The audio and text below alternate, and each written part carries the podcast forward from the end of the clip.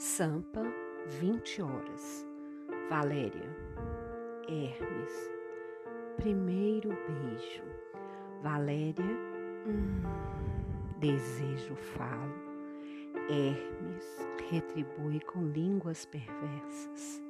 Vão em direção ao bistrô de Paris. Deliciam-se com o menu, conversam, divertem-se Hermes solicita afoito a conta ao garçom.